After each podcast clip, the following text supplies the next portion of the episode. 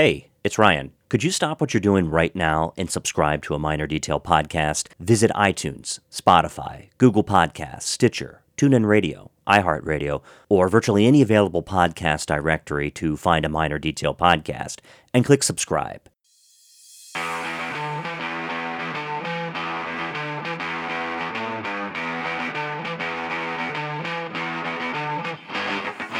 Welcome to a Miner Detail Podcast. My name is Ryan Miner. I am your host. I report on Maryland political news at a minerdetail.com. We're a small, scrappy, upstart multimedia outlet in Maryland. We're ferociously fair and painstakingly independent. This year, A Miner Detail and its podcast turns five years old. This isn't your typical boring political podcast. We keep it fresh. We talk about the trending news in Maryland politics. We keep politicians honest and we try to make sense of the news. We don't bullshit you on this podcast. You'll get the news straight up, no chaser. This is episode 271. Progressive activist Richard DeShay Elliot joins a Miner Detail podcast for a special announcement. There he is, the man himself. Hello, Ryan. Hey, Sorry, man. The, the Zoom link finally opened. I just restarted my computer, so it took. What's going on, brother? How's it? How's uh? How's life treating you? Uh, good. I have an extra month and some change to finish my graduate classes at Johns Hopkins. I just had a paper put into Maryland Matters today about a full criminal justice agenda, Mm-hmm. and I am happy to come on with Ryan because I am announcing my candidacy for delegate in the Maryland General Assembly. Wow. So not only are you going to be finishing your doctorate's degree, you'll be Dr. Richard DeShay Elliot, No, no, no, I, I, I- just master's degree. I'll Uh, be finishing just the master's degree. and then you're going to move on to the PhD. I'll finish that eventually, but I changed the program at Hopkins to a terminal master's. Okay, so that's pretty cool. And you just announced, if anybody is just tuning in, you just announced that you are running for the Maryland House of Delegates. And how old are you?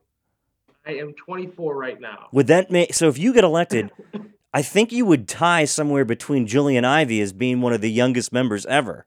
Yep, I would. Uh, the two youngest were Julian and Ben Cardin. They were both elected, I believe, at 21, maybe 22, 21 or 22.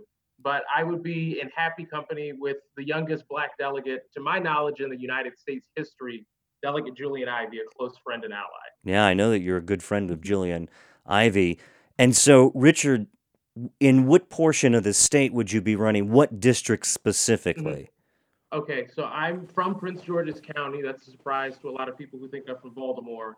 uh, currently, the assumption is that I would be running in District 24, but pending redistricting. Redistricting could change a lot.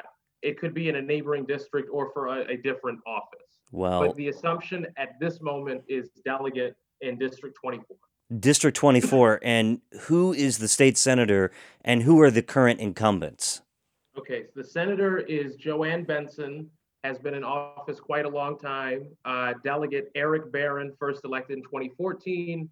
Delegate Jazz Lewis, first appointed, I believe, in 2017, got elected in 2018. And Andrea Harrison, former county councilwoman, uh, first elected in 2018 as well. All Democrats.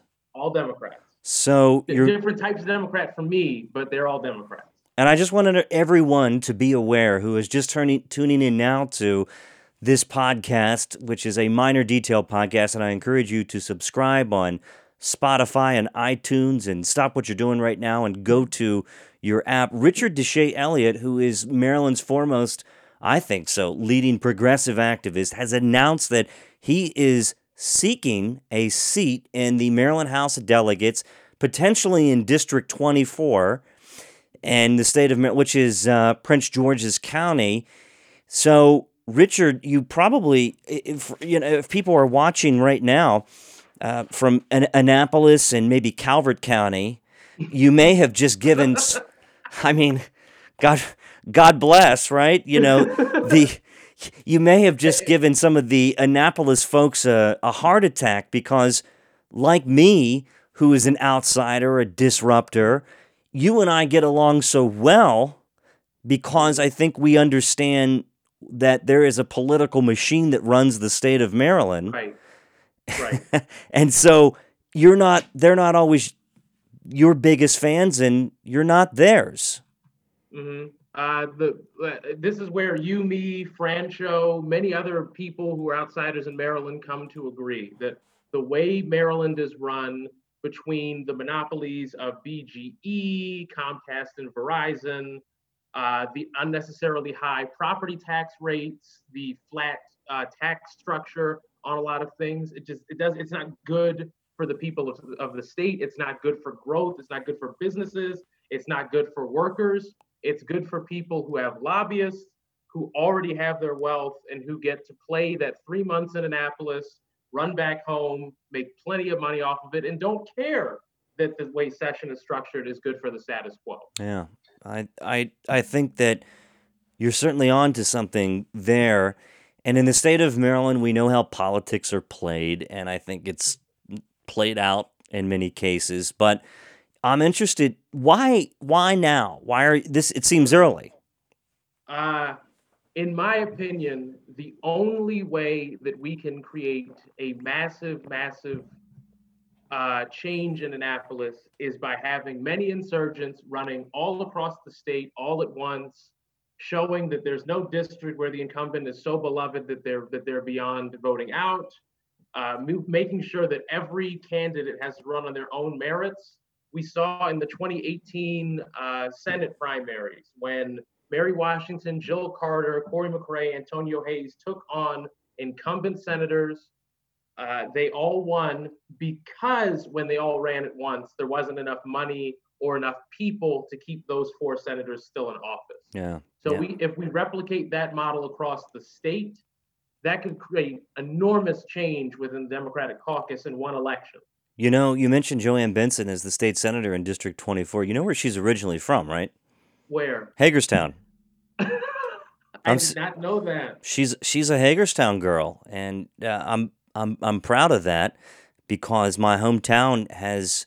Uh, let me say, how do I say this politically? Well, Paul Corderman does a great job, but my hometown is also represented by people like Neil Parrott. So hmm there's a And maybe next time, maybe next time, an enterprising restaurant owner may be taking down Neil Parrott. Who knows? Year 2022 is going to have lots of surprises. Well, 2022 certainly will. And but it's no surprise now that you're running for public office. Is this the first time you've officially announced this? I think it is. Uh, I put out an article earlier of a criminal justice agenda for Maryland Matters. Within that piece, I announced that I'd be a candidate for the 24th district, and I knew that it was only it was only right to go to a small media outlet in Maryland, give them a proper introduction, a proper interview, and get some interesting questions. I'd be happy with others, but I I have a relationship with you, so I'm happy to start with a Miner Detail. Well, I appreciate that, and that means a lot to me. And we might be smaller, but people know who the hell we are now, right? right. I mean, as as much as we've disrupted and called out a lot of the the bullshit of of Maryland politics, and that's kind of how I wanted to form this show. And as the bastard stepchild of the Annapolis press room, I'm okay being that. They want to call me a blogger, fine. I'll blog the shit out of them. If they want to call me just a a lowly little podcaster that nobody listens to, fine. They should come look at my analytics and see how much this show has exploded in the last three years. Um, and it's and it's partially because of people like yourself and people uh, from the the uh, you know like Len Foxwell who's helped promote this show. People who understand, I think, Maryland politics, but are dissatisfied with the current status quo. And people ask me, well, how do you do this? How do you keep going? You know, they want to say, oh, nobody listens to you. Not not so much anymore. And I'm I'm proud of what you have accomplished by um, dipping into to, to electoral politics. But you know, I have to ask you, Richard. It's a it's a contentious time in American politics. The the, the nation's presidency is is on the ballot this fall. I, I think the nation's heart and soul is really on the ballot, and we have to determine what kind of country we want to be, and whether that's with um, your least favorite Democrat ever, Joe Biden. I don't know if he's my least favorite ever, Mhm. but he, he's up there. Who is I your? will acknowledge right now that I, I have I've come to the agreement as well that regardless of my personal disagreements with Joe Biden on many policies, that under this pandemic, especially Trump's real danger has been exposed. And if Angela Davis and Noam Chomsky can say in good faith that they'll vote for Joe Biden, I think that people, especially people in swing states, should be voting for Joe Biden. Even AOC and Bernie Sanders, who you mm-hmm. supported and mm-hmm. you campaigned for, you were you advocated for, including alongside many other progressives in the state of Maryland. And mm-hmm. you, you know, I, there was a time during this, I, I would say four or five months ago, I was up in New Hampshire, and I was I was leaving New Hampshire, and I talked to my wife on the way down, and of course New Hampshire's eight hours away. We didn't talk all eight hours, but she said, "Well, how do you think Biden's going to do?" And I said, "I think he's going to lose big time," and he did. I think he came in fifth place in New Hampshire, yeah, and it was miserable. And she said, "Is this the end?" And I said, "It could be." I said, "It would. How embarrassing would it be for a former vice president to to to call it quits after the second or the first in the nation primary?" But he got clobbered in New Hampshire. He then went on. I think we Nevada. I think yeah, it was. He came in. He came in second in Nevada. He got like thirty ish percent. Bernie had like fifty five ish percent. Yeah, I believe. But for for many of the progressives who were uh, very much in support of Bernie Sanders, and it wasn't necessarily they were against Biden. They he just had an active base. He had a an active group of of really hardcore supporters who believe in the message, who carried that into many of their own successful elections. And so, Richard, are you going to take the same sort of Sanders platform and run that in this in your district, wherever it may be after redistricting? Absolutely. I have a uh, I'll call it a slide that has a full platform and other information on it. And giving that slide out, I have already been endorsed by virtually all the congressional insurgents, lots of youth leaders, plenty of people. I think all in all, it's probably about 80 or so endorsements, hmm. showing that it's not just about the platform. People also respect that we now have statewide recognition of the things that we need to focus on. I think that myself, you, and a lot of others think that we pay way too much for our electricity, for our internet, for our housing. And if we reduce the cost of those, isn't that good for homeowners, good for workers, and good for businesses? Yeah, good point. Um, and we'll get into some policy, and I think people will be mm-hmm. fascinated to know your platform. But those who do know you know where you stand. And I'm hoping tonight you can explain. You are a self avowed democratic socialist. Yep. What does that mean? For me, that means that there should not be profit seeking on things that directly relate to human life, on, on medicine, on food, on housing, on education. Those are not enterprises, those are human rights and the state should be doing everything they can to administer them at minimum cost and for maximum effectiveness. Okay. For instance, I, I would strongly support an interstate compact with uh, with other states that would be willing to provide universal health care because the thing that has held back universal health care, for instance, in Vermont, was there wasn't a big enough grouping of people to cover it. So if we could, for instance, with California, Vermont, New York, and Virginia provide universal health care and start to build that out, that would be an enormous building block to universal health care in the United States. What do you say to the incumbents who say, okay, uh, Elliot here, he's running, he's a young guy, he's he's a graduate student, he might not have a whole lot of experience, but you've mm-hmm. worked with some pretty heavy hitter candidates in the state of Maryland and you know what's coming. You know that they're going to do everything in their power to to hit you over the head with um, the inexperience card. Uh, they're going to talk about your, uh, you know, I think they're just going to paint you as a as a far left guy, and I think that's mm-hmm. fair.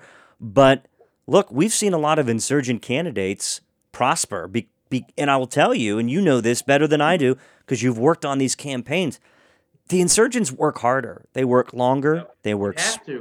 They work smarter, and and I I was sitting in Wet City in 2018 in June during the primary with Len Foxwell when we had uh, much worse equipment that it didn't work, and Len was on his like fourth or fifth beer. He he claims he was drunk, and we watched we watched the incumbent protection racket one by one get slaughtered on election night with insurgent incumbents in Baltimore City and down in uh, you know the the guy that was supposed to succeed Mike Miller and as Senate president one by one they they were taken out and because they worked harder and they worked smarter and I think people were tired of the establishment politics. Yep. Uh, in this like post 2018 moment with uh, the jealous nomination, the successful reelection, and the most votes ever by a candidate from Franchot, uh, the the McKayla Wilkes, the Sheila Bryant, the Maxwell Bureau, uh, the the Mia Mason congressional campaigns. We have a moment right now where we can unite people from all of these parts of the state uh, with I'm not going to say the same platform, but with the same ideas in mind. And that wave is going to completely change Annapolis, and I think is going to is going to sweep McKayla Wilkes into the congressional delegation as well.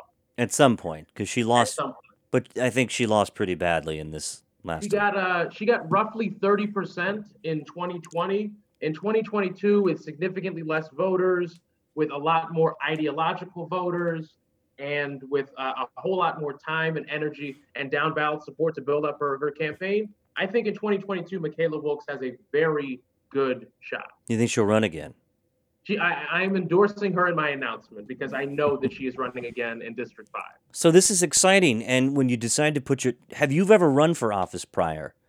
Uh, I've been, I, I ran as a Bernie Sanders delegate across the seventh congressional district, but that would be it. And in that office, in that position or that uh, place on the ballot, I got 13 and a half thousand votes across the seventh district. And did, did you win? I, I did not. No, there from Maryland. Bernie did worse, or excuse me, Joe Biden did better in Maryland than he did in Delaware, as far as I can tell thus far. Do you there were no Sanders delegates do you anticipate in the district, wherever it might be, and for uh, just for kicks right now, we'll say it's, it's going to be District 24. I'm assuming that have you had any conversations with the incumbents? Do they all plan to run, and what are their thoughts about your election race, and if you care? Uh-huh. I've spoken with Delegate Erek Barron. I have a pretty good relationship with him.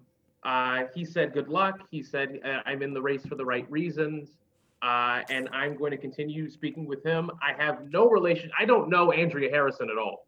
I didn't know what she looked like until really about a year ago. And Jazz Lewis has known I'm running for a while. He is pretty close with some people I'm close with.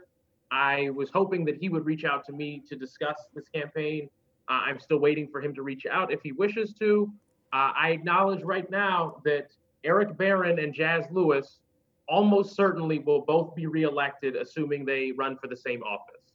Hmm. For Andrea Harrison, because of the manner in which she won, because she has not done particularly much in Annapolis, and because uh, the people who helped sweep her into power are really on the run, uh, like out of the Prince George's County Council and out of the State House. I think Andrea Harrison is quite vulnerable to a primary challenge. Oh. But I'm not. I'm not going to try. I'm only asking for one vote in that district, and between Sanders voters, progressives, the young people, a lot of whom I still know from high school and are supporting me, there is a great opportunity to win with a single shot campaign in District 24. So I wanted to make mention to our audience who are listening tonight, and if you're just tuning in, Richard Shea Elliott is running for Maryland State Delegate in District 24. It could change after redistricting. Mm-hmm. We don't know what's going to happen, but no less, you're going to find his name on a ballot for yeah. state office in 2022, and he wants to head down to Annapolis. You'll get, you know, one of those big cushy offices with. I'll have a small one, but you can come interview me in it. Nice. Okay. I'm, I'm sure. I'm sure they'll give me the rattiest closet they can find. but but that will not hamper my performance as a legislator. No, that's good. And no, but you know, some of the legislators that I know hardly spend any time in their office anyway. The nicer the office, the less time you got to spend there. That's right. The Senate offices are a little bit different. They're nice. Oh, yeah. Yep. Uh, uh, when I spoke with Senator Sydnor, he said, uh, moving on up. That was what he said, nice. going from the House offices to the Senate offices. Yeah. Um, so, you know, for anybody who's listening as well, you know, it's it's funny how politics, as they say, makes strange bedfellows, and it's true because Yep. Richard and I, um, we we we had a sort of a weird relationship in the very beginning.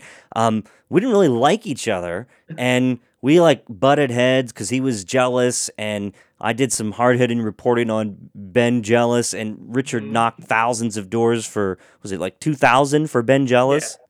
And I knocked about 2,000 for Ben Jealous in South Baltimore. Yep. Yeah, you were all in, and uh, I, I- of course, Mr. Jealous lost, and um, he's gone on to to do some other adventures, and we'll see what happens next for him. But uh, finally, Richard and I we reconciled and said, "Hey, listen, we have similar interest in state politics. We know all the same people. Why can't we just be friends, even if we uh, have some fundamental disagreements on issues?" And then Richard has become really uh, the voice of reason, even within some of the progressive circles who like vowed never to ever support Joe Biden, regardless if if he was like the last guy on earth. But I see that there, you know, it's interesting, Richard. I think that you certainly have a prag a pragmis, or pragmatism side to you. Um, and I know that you are steady in your ideals, but uh, I think you sometimes see certain functions of how things work.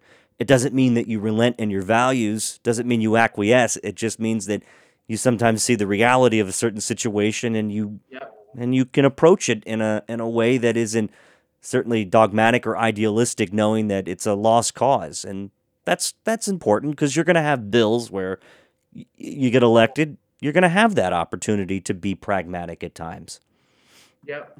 do you want to Uh, I was gonna say, do you want to build relationships with the leadership? Do you, or uh, uh, people are going to see you as a an insurgent style candidate, and there's nothing wrong with that per se at all. I, I don't think there's anything wrong with that. But when when they see you, they're going to see a young guy who's clearly got a lot of campaign experience. He's one of the most skilled people of putting together a serious policy platform. Uh, and for anybody who's wondering what that means, Richard has drafted multiple policy platforms that are uh, way ab- beyond his years. Um, so, do you want to make friends with anybody who is, you know, currently part of the the machine, or do you? Uh, how do you want to interpret that? How do you want to approach them?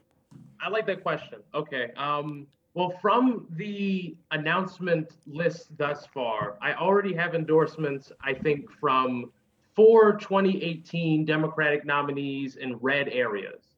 So, I, like, I, I'll, I'll work with people, but I'll make it clear that, as I've made it clear for a long time, I know my policy positions. I know that there's going to be extreme, extreme difficulty in getting even parts of them passed. But it will be very important to have a relationship with the speaker. I, I was at the conference where Adrienne Jones endorsed Dereck Davis for the speaker. Adrienne Jones knows me. Adrienne Jones's people know me. And for Bill Ferguson, I have a relationship with him. I've spoken with him before. In order to get legislation passed through Annapolis, I'm not going to shut the door to them, as I hope they don't shut the door to me. But I'll make it clear from day one what I want to get accomplished, and and that's why right now I'm pursuing as much broad base of support for a 24 year old black democratic socialist in Prince George's County to show that I can get I can make a coalition anywhere in the state. I think I have endorsers right now from 12 jurisdictions, from four or five different states. Uh, delegates from the Biden, Sanders, Warren, Klobuchar, Buttigieg, and Yang campaigns. Hmm. If, if that's not a broad base of coalition showing that people can respect my intelligence, my uh, my desire to do hard work, and my steadfast values, I don't know what there is. Well- if Adrienne Jones or Bill Ferguson is listening, they can call me tomorrow and I'll talk to them. Yeah, and yeah, that's that takes a lot of maturity. Uh, some people, look, some people go to Annapolis for I think all the right reasons because they have the heart of a policymaker.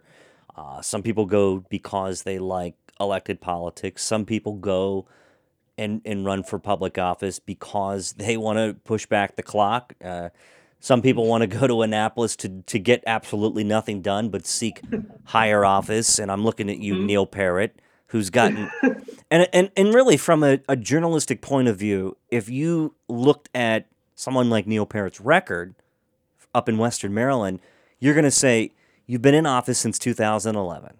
You're running now for Congress, and who knows what's going to happen in another four years or two years with him. But Mhm. you got to say, like, what did you really get done? What is your legacy? What did you do to make Maryland a better place? And you, there are delegates who have been in office for two years now who can answer that question with authority and conviction and credibility. And then you look at someone like Neil Parrott, who was the only guy out of uh, the entire Maryland House of Delegates to cast a ballot against Adrienne Jones. He realized his massive error. I watched all of this unfold because I was standing right next to him when it happened. I I, was I missed that day, unfortunately. I wish I was there. I think I was busy. May 1st, 2019, and I'll never forget it. Mike Mike McKay, Parrott walks back over and looks at Mike McKay and is like, should I, I- didn't hear their discussion, but my understanding is he's like, well, should I make, should I change my vote? Parrott basically ran up the aisle and looked at Shalega, and I th- he changed his vote um, so that you know he didn't be, he wasn't the 140th or 100 per, you know, you know, you want to be the white male from Western Maryland to vote against the first African American female speaker in the history of the state. It's like, dude, what a douchebag. And I hate using that, but you got to look at them and like, what the hell is wrong with you? Um, There, there's a lot of people who, uh, both, I'll say from the far right and from the lazy middle, who are able to float down the river in Annapolis, are able to get there because they can get campaign contributions. Or this is really important in this state. A lot of people don't really know how to run a campaign. Mm-mm. if you are you know any any any joe schmo and you can get a campaign manager with experience that puts you worlds ahead of a lot of people when you run for delegate or when you run for senator. So a lot of people when, when they're able to posture through negative campaigning they're able to get prime positions in leadership or on committees and they they outweigh their talents. They outweigh their coalition growing ability they outweigh their policy. It outweighs all of their qualifications. There are there are several people like that. Luckily i think a lot of those folks are being swept out of annapolis now uh, because there's less people to protect them. But that is a, a, a that is a real phenomenon of people who are in annapolis who are there i'd say more or less for personal pr who don't necessarily stand for anything and aren't there because they're qualified they're there because they had money or because they had a popular last name Well, I know you, you're not claiming to be uber rich, but uh, you have you have the smarts, you have the conviction, you have the drive, and you certainly have a hell of a policy platform. And I'm looking at it now, and is it is it okay if we talk about some of this? Please, and I want to know how you, because I know you're a libertarian. No, or not you. well. I, I wouldn't say Go ahead and describe it. I don't know where I am. I change daily, and and I I, th- you know, you ever come to a point, and I and I respect you because you clearly know where you are, and I think that for me, it's been a it's been a transformation over the years politically, and I you know I try not to talk about my personal politics too much because they don't really matter. Um, you know, I I don't honestly know where I am today, Richard. I think that I am. I, I think I would describe myself similar to how Peter Franchot may, which is Mhm. a a fiscal moderate, you know, someone who leans center right on fiscal issues, but someone who is socially progressive because, uh, like you, I believe in I believe in develop, having healthcare access to all. I just don't know the right way yet to get there. I Mhm. I believe in competitive public schools. I believe that teachers and uh, firefighters and frontline medical staff are the core of our country. Um, but I'm also I'm also content with Republicans like Jeb Bush and Mitt Romney. So I don't I know that's crazy, and and I'm I'm perfectly content with uh, with Democrats um, who also disrupt the machine. And if that they so happen to be progressive, then I'll go with that. So I guess I'm all over the map, and you really can't peg me. But I think what you and I share in common, Richard, is that we believe in uh, public officials who take seriously the job, uh, Mhm. who believe in integrity. Uh, we don't like corruption. no. We we don't like when um, you know there's regress. We don't like regressive taxation. Nope. I think that's probably the one we agree with on the most. Regressive taxation, like I, I pledge right now and forever. Flat and regressive Yeah. taxation is my biggest enemy in Annapolis. Yeah, and, and it and it happens a lot in, in Annapolis, and I think we're tired of we're we're tired of normal everyday people being made to feel like they don't have a seat at the table in Annapolis, and you know, yeah, yeah, and I never, I hate the party system. I don't I don't blame you. Yeah. I don't blame you at all. I'm a Democrat by lack of options. Yeah, I'm a registered independent because it's just easier because I don't necessarily agree with all platforms and I I feel like someone like yourself, you would be open if you found an issue for which you agreed with someone and you really really supported that. I don't think you would give a damn which political party they were in. Yep. I, I actually, for direct experience, I wrote a bill with Delegate Stewart. It was introduced last year to uh, to stop corporate subsidies through the Maryland budget. For that bill, it'd been introduced. Uh, David Moon worked on something similar. We reached out with uh, Republican delegates in Virginia who had introduced similar legislation, and that was part of the guidance into how to write the bill. Yeah. Yeah, and and I'm looking at your policy platform, and it's it's it's extensive. I mean, my goodness, um, I would be happy if I got two or three of these out of certain candidates, and I'd be happy if you know, you know, you look at congressional candidates like Kim Klacik. You'd be happy if she could count to ten and chew gum at the same time. Um, God bless her, but. You know, I'm looking at you. Obviously support the Green New Deal for for Mhm. Maryland, I'd which say, I'd say that's my marquee issue. I I think that Maryland is in a position where we can get rid of the monopolies of BGE uh, and the other power providers. We can provide the lowest cost power in the country. We can make solar farms and wind farms and hydroelectric farms. We can make union jobs. Like I, where I live in Baltimore, where I live right here, where you're seeing the uh, the internet or the electricity bill every month is about $110. And this is just like a townhouse. My grandparents' house, uh, much, much larger, you know, a, a, a Bowie McMansion, you could say, their electricity bill is $5. wow, $5. If Maryland had the cheapest cost of living, the cheapest electricity rates, the cheapest internet, the best internet, wouldn't businesses want to come here? yeah, I think so.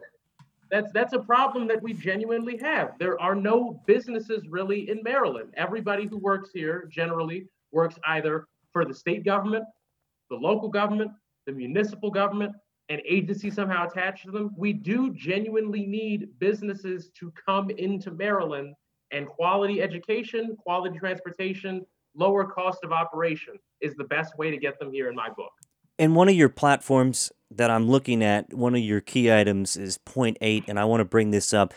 You Mhm. call for clean campaign finance, which would be the banning of political donations by developers. Oh, people are going to love this. LLCs, lobbyists, and corporate PACs in Maryland, and establishing public financing of state elections. Richard, do you think that that's a plausible path to get there? And if developers want to donate to a candidate, wouldn't they say that if they passed a bill that it would violate their, their First Amendment right to do so? Uh, sure. I, I I think one way that could be retooled potentially. This is just a potential uh, on broaching the idea, is that if developer, if any of those entities that I I would call them the conflict of interest groups, by definition, those groups have a conflict of interest in donating to campaigns and then trying to lobby. If those groups, instead of donating to individual campaigns, donated directly into a uh, clean campaign finance fund that would match for people, there isn't as much of a conflict of interest. But right now, especially in Prince George's County, the elections are as simple as the developers know who their ticket is, the developers pay into the slate, the developers fund the mail, the people on the mail wins. It's it's it, I I say that there are really no elections in Prince George's County for that reason. But if we were to implement the same small dollar financing system that they have in Montgomery, that they're moving towards in Baltimore City, for the state offices, then anybody will be able to run. I, it needs to be paired with some other reforms. For instance, I strongly support single member districts. Ah, glad But you brought getting- that up. But getting the uh, getting those conflict of interest groups out of the do- the direct donations would do a lot for changing how people need to campaign. Good points. Uh, and I understand that when lobbyists give money, that always th- they say, "Well, it's not attached with anything," and the and the answer, sadly, is that's just not true. Uh, show, if there's nothing to hide, then show the emails thereafter. If that's the case, lobbyists can show their emails to the delegates from when session starts to when session ends. wouldn't that be interesting for all lobbyists to keep a book, a, a Mhm. log, so to speak, of where they met them, what kind of dinners that Mhm. uh, the delegations and uh, where you know how much they spend at Ruth's Chris. Uh, yep, uh, you know, you, everybody knows. Everybody knows. A night at Ruth's Chris is the is the buyout. it's it's it's a lot of money, and you know it's there's nothing wrong with lobbyists either. I know some really good ones, and I think there's some really true, truly decent people who have gone into lobbying for all the right reasons. But shifting directions, you talked about single member districts, and that's a big one. I think that single member districts could be one of the defining campaign platforms and issues for many candidates moving into 2022. And someone like Peter Franchot, who's running, who's announced and that he's running for governor, is Yep. really he's gotten a head start. He strongly supports single member districts, and what that means is currently in the state of Maryland, each member of the House, well, most members of the House of District, uh, House of Delegates are, uh, they're like there's three of them, like where I am. I live in District 17. We have three state delegates to our district, and I'm in. It's encompasses Gaithersburg and Rockville, and then we have a state senator. But I would have my own state delegate, which is basically a way to say no more incumbent protection rackets. Right. Uh, I argued, I wrote a piece in Maryland Matters for that uh, something like a year ago. Uh, Comptroller Franchot echoed it. hmm If there were single member districts, instead of having these huge, sprawling three member districts uh, where three people, where, where two people generally run behind one so that nobody, so that the slate master doesn't lose, uh, in 125,000 member districts that are enormous, that cost tens of thousands of dollars to run across. You have single member districts. A person really of any of any party could, in theory, win if somebody did the work. Yeah. So I, I acknowledge openly that if there were single member districts, there would be a Republican sub-district probably in Northwest Baltimore City, Wouldn't you? th- probably in uh, the waterfront Baltimore City, now, probably in Glen Burnie. But the gains that independent or progressive Democrats would have would be well worth the potential losses. What would be the argument against that? How would how would someone opposed to single member districts? Uh, yeah, it, I guess the argument would be, oh well, it would be hard to change the district numbers. Uh, but you know, you could say, hey, I'm in District Seven, or I'm the representative for District 17A, and Mhm. and they they would have to carve out the very specific territories.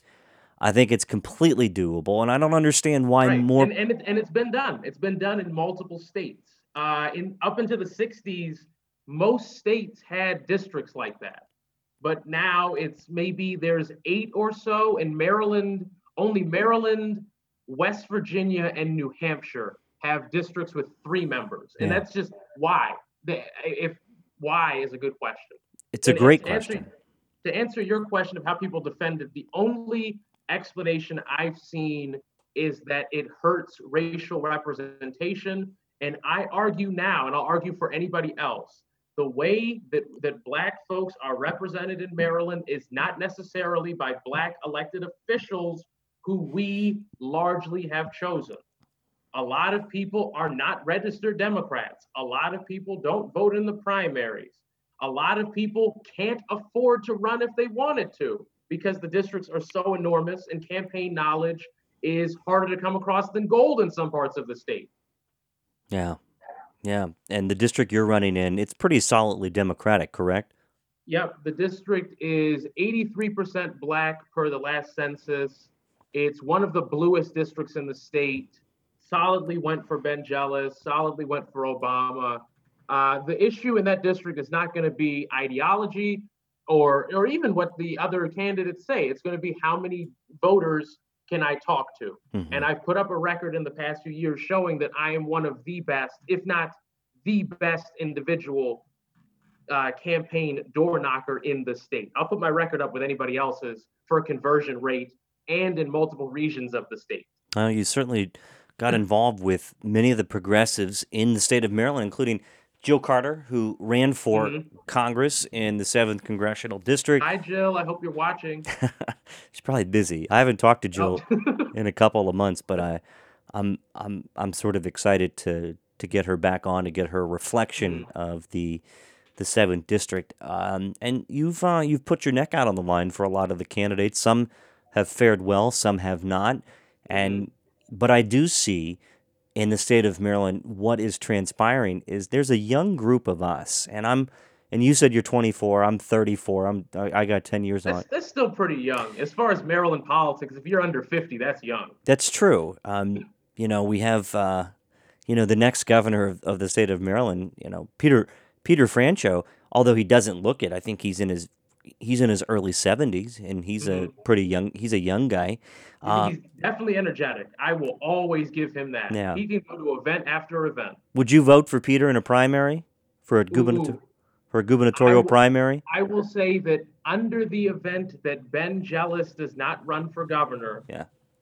I am almost certainly voting for Peter Franchot in the primary, and I will be happy to assist his administration in undoing and draining the swamp in Annapolis with his uh, long list of administrative appointments, uh, including the People Service, the Public Service Commission. Well, I, I think that that's that'll be interesting. Do you you do you gather that Jealous is eyeing a second run for governor? Uh, I honestly, as of yet, I have no real gauge. Um, if Ben were to run again, I simply would want to know uh, when he's running, who his team is going to be. His 2018 primary campaign was pretty good, uh, but there are there are many many critiques that people could have both from inside and outside of the campaign. Whether you know the fact that there weren't door knockers embedded within the apparatus, the many many ways that the Busch and Miller, the Mike and Mike machine, uh, deliberately did not help them. Regardless of whether you think that he did or didn't do a good job, that campaign showed that this state has a long ways to go on some things, and that Ben, I think, could have won if he focused on what I think most Marylanders care about. People like you, I say discontented, overly taxed suburbanites. You care about traffic, you care about taxes, you care about the roads. Yeah, I mean, and that's uh, that's a simplistic version of of the of where we stand and and and a generic one but i for me i mean it's it, really for me, living in Montgomery County is there are people like us who, my wife and I, and we feel like we just don't have a voice. And it's not necessarily because uh, there's bad or poor representation. It's just that there is people have been in office for so long, mm-hmm. and there's a there's a consortium of individuals who who might be as progressive as possible, but they still back bad candidates, and I don't understand that. You know what I mean? it, and it happens. I, it, Paul Pinsky was always the one introducing Mike Miller to for the vote every session that he got reappointed. Paul Pinsky uh, says that he's one of the most liberal members of the Senate. But yes, that that's very important. People don't feel that they can step out and endorse who they want, and that's a problem of this kind of. Uh, like the omerta culture and the if, if you don't listen, you don't get right. culture. Yeah. Even even if somebody's really progressive and then they can't endorse who they want, what's the point? See, that's the difference between yourself and many of the other Democrats who would be on a ballot. And I'm not you're, I'm not saying that they're bad Democrats eh, or or bad Republicans. I, I think that there are people like yourself who, if a fellow Democrat steps out and does something egregious, you're going to say so. You're not going to be beholden to this code of, as you said, omerta, where you say nothing, you see nothing, and you pretend like it doesn't happen. And I'll give you a core example to anybody who is listening. I think that this is important, and this is Mhm. this is defines who Richard is. Uh, uh, when the Marianne Lisanti story broke last year during session, Richard was one of the first people who came out and said she's got to go. And you, not only that, you went hard at it, and, and you still say, why is she this person in an office? I mean, she said something that was wrong. She admitted that it was wrong, and the right thing to do at the time was seemingly to resign. Now, she, I don't know how you would define her political career right now, whether she survived that or not, but she's clearly going to have a tough challenge ahead of her in 2022 by someone. And whether she decides to run or not is for discussion. And I don't, I don't know. I don't have any insight. But there are Democrats in Annapolis who are progressive, who toe the line, but they ha- they put their blinders on, and sometimes they just go along with the the machine. They take a vote when they, in their heart, feel that it's not the right vote. Right. Uh, I, I went, like, this was also during the Hopkins private police battle. So I was in Annapolis. I helped to distribute a draft expulsion letter. Uh, we got our friend Comptroller Peter Franchot to publicly call for her expulsion. Uh, and still, Mary Ann has stood, and said, I'm not resigning, I'm not leaving. Uh, I'm gonna. I- I'm at this stage. I'm certain that she's gonna run for reelection. Hmm. Uh, and it's indicative that there are plenty of people there. There's progressive Democrats. There's there, there's black Democrats from Prince George's. Dereck Eugene Davis, the chair of Economic Matters, is a donor of Marianne. Has taken pictures of Marianne, who, uh, whether by choice or by lack of opportunity to go out of it, they stand with people who they never want to stand with. And these people do privately tell me at times that uh, that what I do makes it easier for them to rebel within the caucus. But it's indicative of a huge problem. Somebody can call an entire legislative district a nigger district Hmm. in front of black legislators, in front of a potential comptroller candidate, uh, in front of a bipartisan, bi- uh, biracial crowd. And the only reason we found out was Ovetta Wiggins did her homework.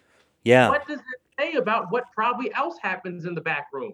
yeah. Ovetta Wiggins did do her homework, and of course, So you're. salute to her. so- yeah, I mean, Her- from the if Washington Post. Do that, we'd never know. And may I say now that I am proud to have the endorsements of Sarahia Benn, who ran against her last time, along with Carlos Taylor, uh, Sabra Kurth, uh, who all are from the Harford County uh, anti-Lisanti clique, I'll call. it. That's an, that's an interesting way to describe it. And of course, there was another state delegate who had overheard it. But you mentioned the Code of Emerita because I've been to that Annapolis cigar lounge that has since been closed, I think, permanently. Uh, I I didn't know that. yeah, I have been. I wonder where they're going to meet now. I don't know. I, I think that uh, if you want to smoke a cigar in Annapolis, there's always Davidas Cigar, which is on the outskirts of uh, the downtown proper. But there were some heavy hitters in that room on Yeah. that night, and I know what happens up there. I, I I have been up to that cigar lounge. I've smoked a cigar. I've sat in the company of uh, of and they're good people too, but you, you gotta wonder like okay maybe they want to maybe want they, they wanted to, to deal with it internally and educate her but we know that is something a comment like that is not going to stay behind and Yeah. i think it was actually a republican who outed Yep, her It, it, it, it was, which is just the the dynamics of it are just baffling. Yeah. A white Republican from who's also from Harford County had to say that Marianne Lisanti, I think Brian Feldman, um, what's his name, uh, Jay Walker, and a few others. If that is happening there, I don't want to imagine the stuff that happens in the hotel rooms or in the Airbnbs or at the after or at the after session dinners. Because it makes it clear that it's not even just it's not Marianne. Marianne is not the problem. Marianne's just an individual dumbass who got outed. The problem is that you can't do things without getting in lots of trouble very quickly. there's a, Teresa Reilly has Yeah. Teresa Reilly was the only person who got in trouble. she's been denounced. I think that she might not even run for reelection because she's lost all of her friends. Well, you know, that's the thing is they they they know the difference between right and wrong and you know, if Lisanti, you know, she made this comment and at first remember she tried to tiptoe around it. Like, "Oh, I don't Uh, I don't everybody said it, or I didn't say it, and all the her Uh. apology and the various newsletters according it are the best attack ads one would ever need. well, there's she there's that and then herself seven feet deep. and and Richard, I, I- I'll I'll get blowback as I usually do, but the same thing goes on in the the Annapolis press room. I hate I, going. I believe it. I hate going into that that shitty little cave uh, that's dark and dingy because you walk in there and they're like, "Oh Christ, what the what is Miner doing here?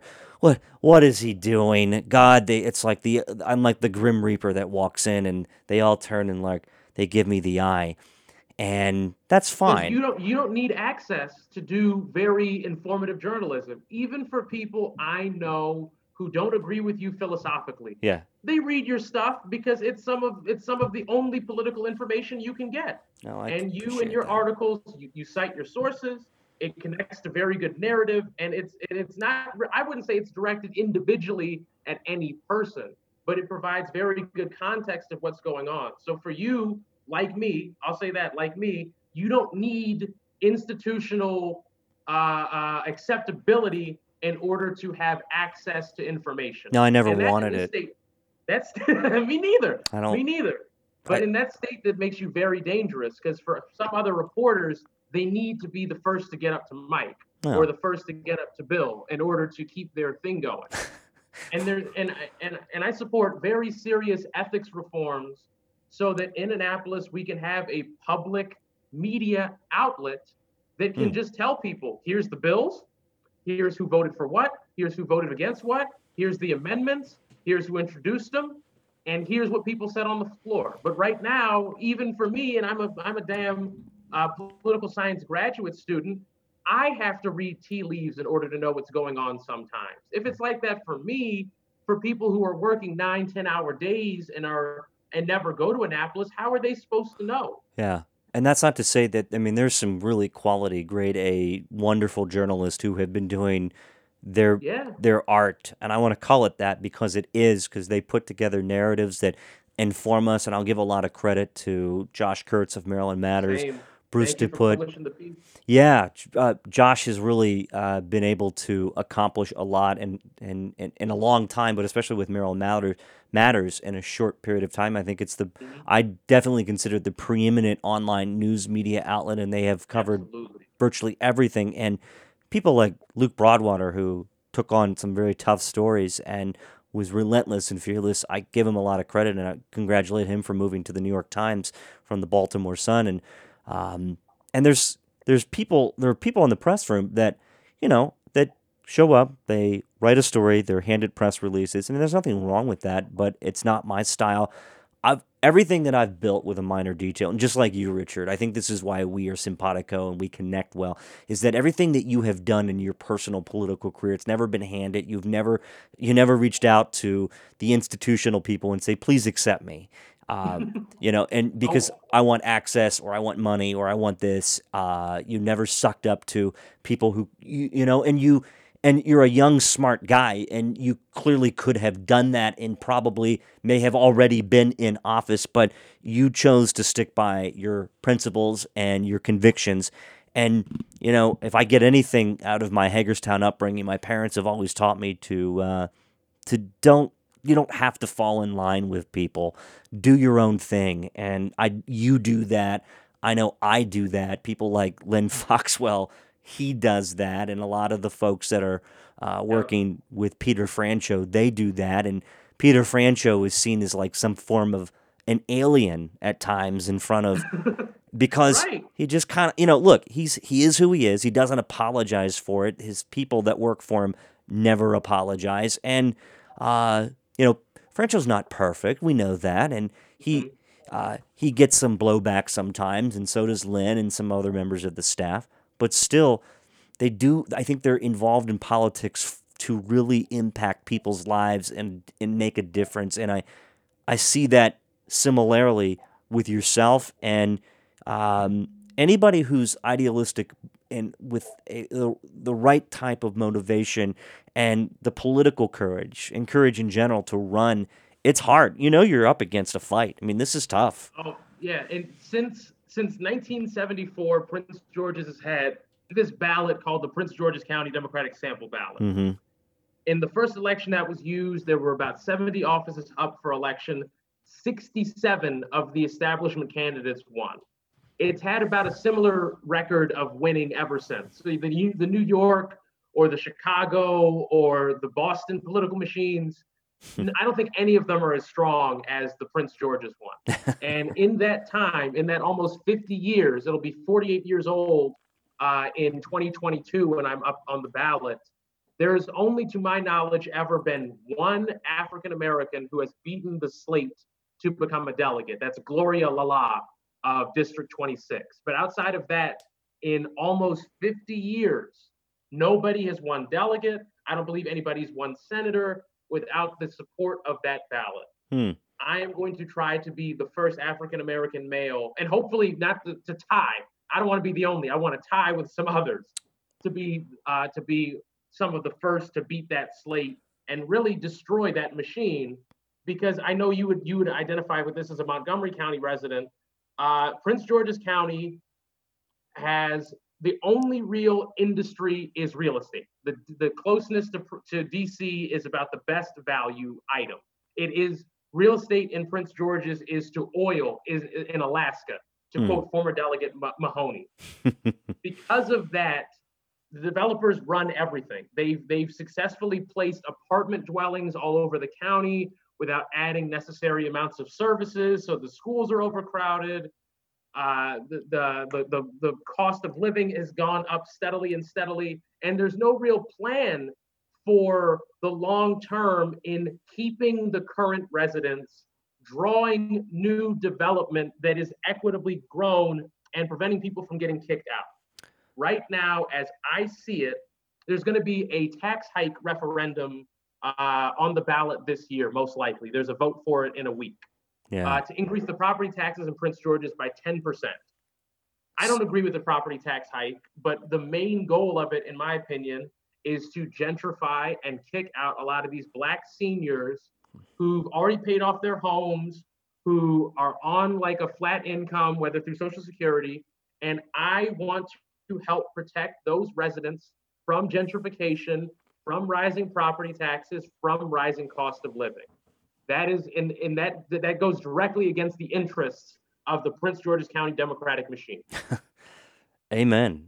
I know that that's uh, you know, protecting seniors is it's so important, vitally important. Mm-hmm. Who should Biden pick as his VP? Oh goodness. Um, Who do you want? I I would like for him to choose either a Nina Turner or or hell, I think even Rashida Tlaib would be a good choice. okay, she represents Michigan. All right, um, here comes the you know here comes the the the idealistic uh, Elliot coming out speaking who he was to pick, but no, realistically, who's he going to pick? Um, off of what's happened recently, I think he's going to end up choosing Susan Rice. Okay, that makes uh, sense. Uh, what about Kamala? Um, I think that she's a harder, like for the same kind of reasons that Amy Klobuchar was negated as a VP. It's not just the George Floyd incident, but it's that Amy Klobuchar was a tough on crime prosecutor, tough on crime uh, uh, uh attorney, uh, state's attorney. Mm-hmm. Um, if you're going to decline Amy Klobuchar and then pick Kamala Harris, who, mind you, who called Joe Biden a segregationist in a presidential debate. The first one. In the first one. Like I'm not arguing about the policy. I'm just talking about for the for the for the truth of it, for the consistency of the argument. Choosing Kamala Harris would be an odd choice. And well, and there's no reason now to pick her because you'd want her so that you could have a whole lot of California Democrats who aim for the seat who will throw money, who will throw support to the Biden ticket. They don't really need that now. Uh, I think that they're probably going to choose Susan Rice. Val Demings is still a possibility, but just because the p- policing is the biggest issue in America right now for the first time hell since since you could say since uh, since the Black Lives Matter movement started or since the 1960s, it would be a very weird choice to choose a prosecutor for the vice president's office. But wouldn't Susan Rice, who has no elected experience and who was put through the ringer during her her tenure as national security advisor in the Obama administration, um, would people look that at that pick and say, "Oh, that's obscure"? You know, she doesn't have any elected experience, and there's people who ran actually for president, mm-hmm. and mm-hmm. um, and but Biden likes her though. I, I am. Um, on the other side of that token of no election experience, there's, I think, a lot less risk. I'm going to call it risk, and that's not the actual word, but I'm going to call it risk on behalf of rising Democrats. That if Susan Rice is the VP, there's no guarantee that she'll become president thereafter. Mm-hmm. A lot of people are going to be looking at 2024, whether it's Pete Buttigieg mm. or Nina Turner or Alexandria Ocasio Cortez, a lot of people are going to look at 2024 and think Joe Biden's the candidate. It is what it is, like him or not.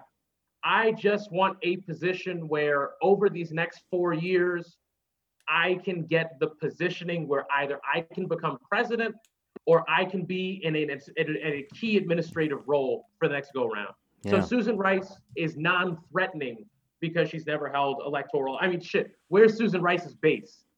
If anybody can answer that, I'll give you a dollar. I, I don't know. I think it's I, B- Biden already covers that because he has the national security credentials. Right.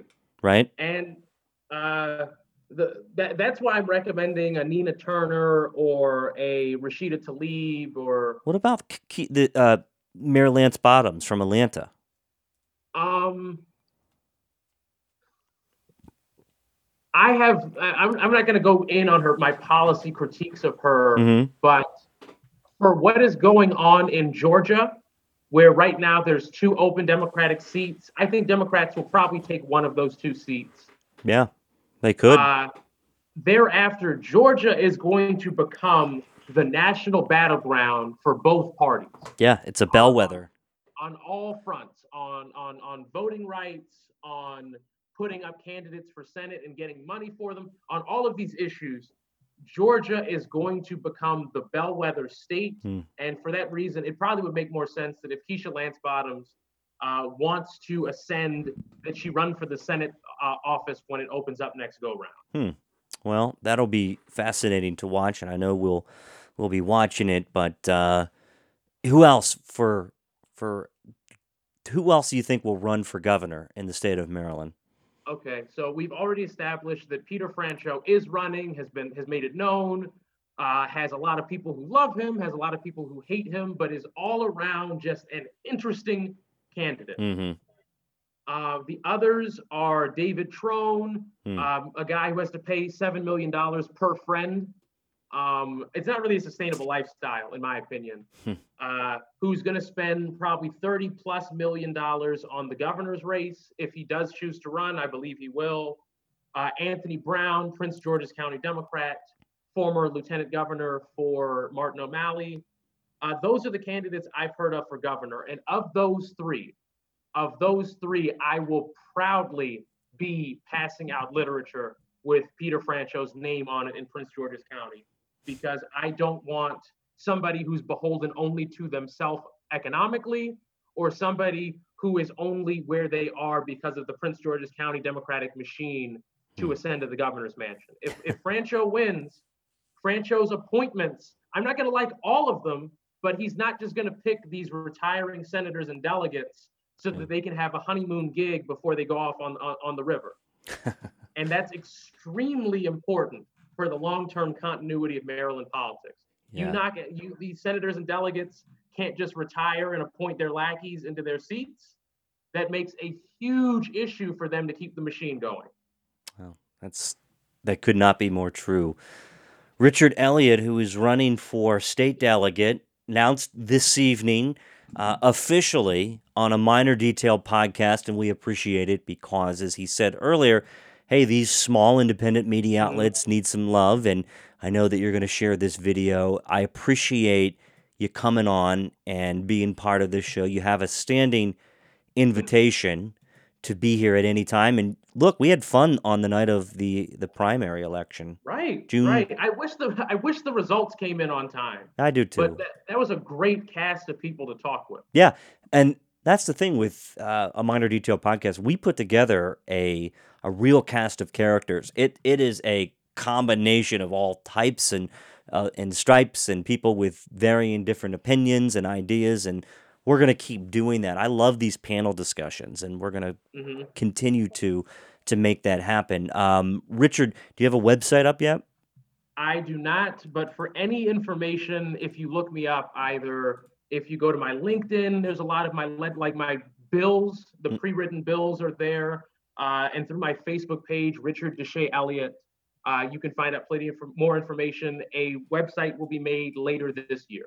Good. Well, I see you have your press release out. You're going to get some more press. I'm sure you'll have some some print interviews. We'll turn this content into an article on a Miner Detail, and you can f- Mhm. soon. I will post the link to our video uh, to my Facebook page, which on Facebook it's at a Miner Detail, and then I'll this will be widely shared, and then on the podcast, so you'll have the audio version, and then on YouTube as well. And as I continue to build all these platforms and spend time trying to build them, uh, we're I understand. you know how it goes, my friend. It Yep. it takes a you gotta, lot. You got, you got to share to all. Well, once you have all four going, and then you just hit that like button with the arrow, Yeah, it makes it so much better. yeah. Well, Whoever invented that, bless them. Good. Yeah, exactly.